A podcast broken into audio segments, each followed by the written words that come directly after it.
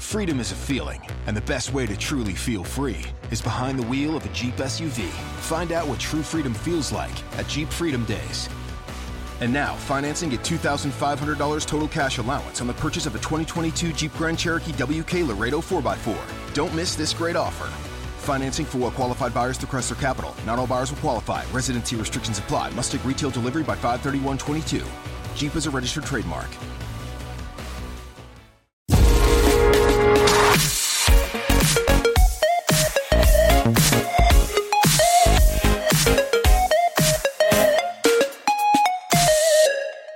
Fantástico, fantástico la carrera del Gran Premio de Qatar, no fantástico porque la carrera tuviera mucha injundia, las cosas como son, sino porque ha llegado el primer podio desde que ha vuelto a la Fórmula 1 Fernando Alonso, ¿no? La verdad es que se han dado toda una serie de factores que en anteriores carreras, cuando ha surgido la oportunidad, pues se le truncó la posibilidad de sumar el podio, pues hoy se, han puesto del lado de, de él, ha tenido un ritmo fantástico durante, diría todo el fin de semana, pero en carrera sobresaliente.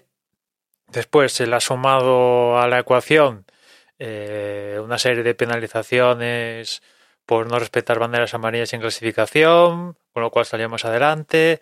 Después en, en, la salida hizo una gran salida y adelantó a Gasly, importante.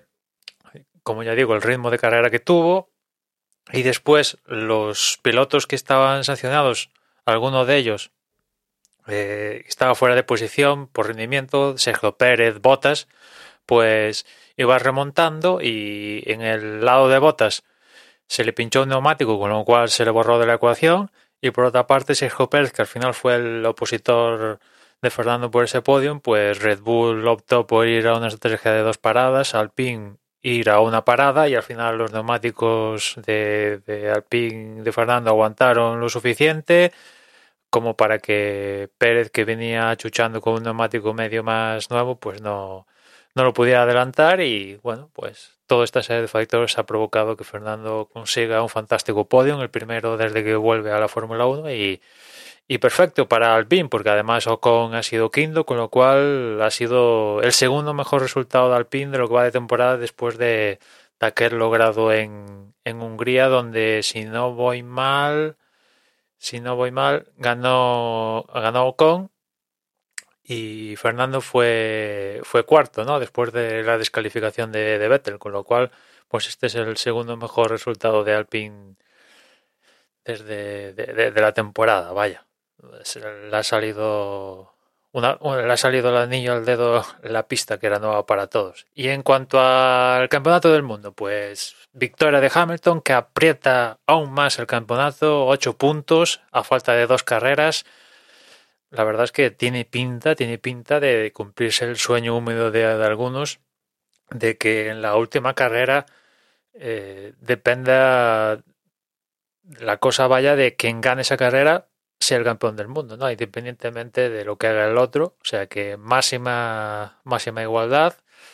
Aún tiene margen de 8 puntos Verstappen, pero bueno, la verdad es que llevamos dos carreras en las que tanto en Brasil como aquí en, en Qatar, la verdad es que Hamilton no ha dado opción a Red Bull y, bueno, pues ha recortado puntos. En el Mundial de Constructores, esa penalidad desde Botas ha provocado que Red Bull, gracias a este segundo de Verstappen y tercero de, de Pérez, recorte puntos. Ahora mismo son cinco, con lo cual otro campeonato que se va a decidir en la última carrera, eso casi fijo. Aunque es cierto que en la próxima carrera de Arabia Saudí, por cuestiones de matemática, Verstappen por ejemplo, ya tiene opciones de proclamarse matemáticamente campeón, se tendría que dar, pues yo que sé, que gane Verstappen y haga el punto de la vuelta rápida y que Hamilton logre cero puntos. De darse esa situación, Verstappen ya sería matemáticamente, matemáticamente campeón, pero bueno, dudo, dudo bastante de que,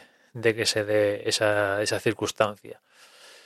Y ya os digo, pues al margen al margen de esto, que Mercedes de momento llega a las últimas dos carreras con la verdad, con la moral por los aires, con dos victorias, dos victorias potentes de Hamilton, Red Bull ahí un poco a la expectativa, ¿no? eh, han minimizado la pérdida con respecto a Hamilton, pero bueno, eh, Hamilton, las cosas como son, tanto él como Verstappen dependen de sí mismos, ¿no? De, si alguno de los dos gana las dos carreras que quedan, ya el otro puede hacer lo que quiera, que no va a ser campeón. Y el que las gane lo sea, o sea que fantástico.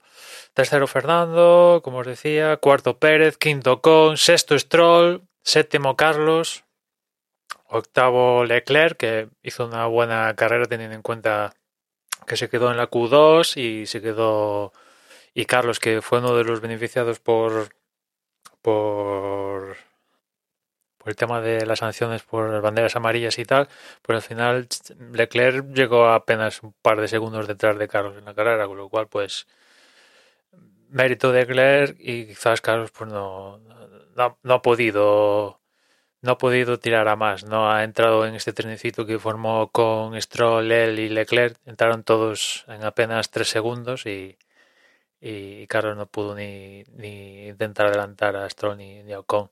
Noveno Norris, un McLaren que se desangra. En las últimas carreras ha perdido, no sé, el diferencial de punto. El, el McLaren de la primera parte de temporada al McLaren de esta segunda última parte de temporada, la verdad es que es la noche y el día.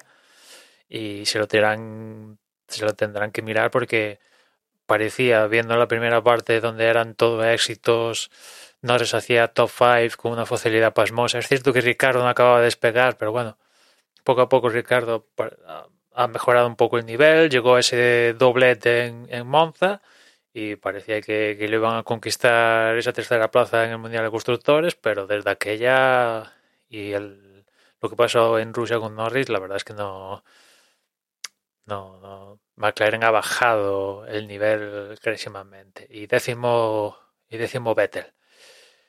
Y poquito más, ya en desde Boxes imagino que exprimiremos más lo que ha dado de sí esta carrera en la que ha llegado el primer podio de, de Fernando desde su vuelta a la categoría.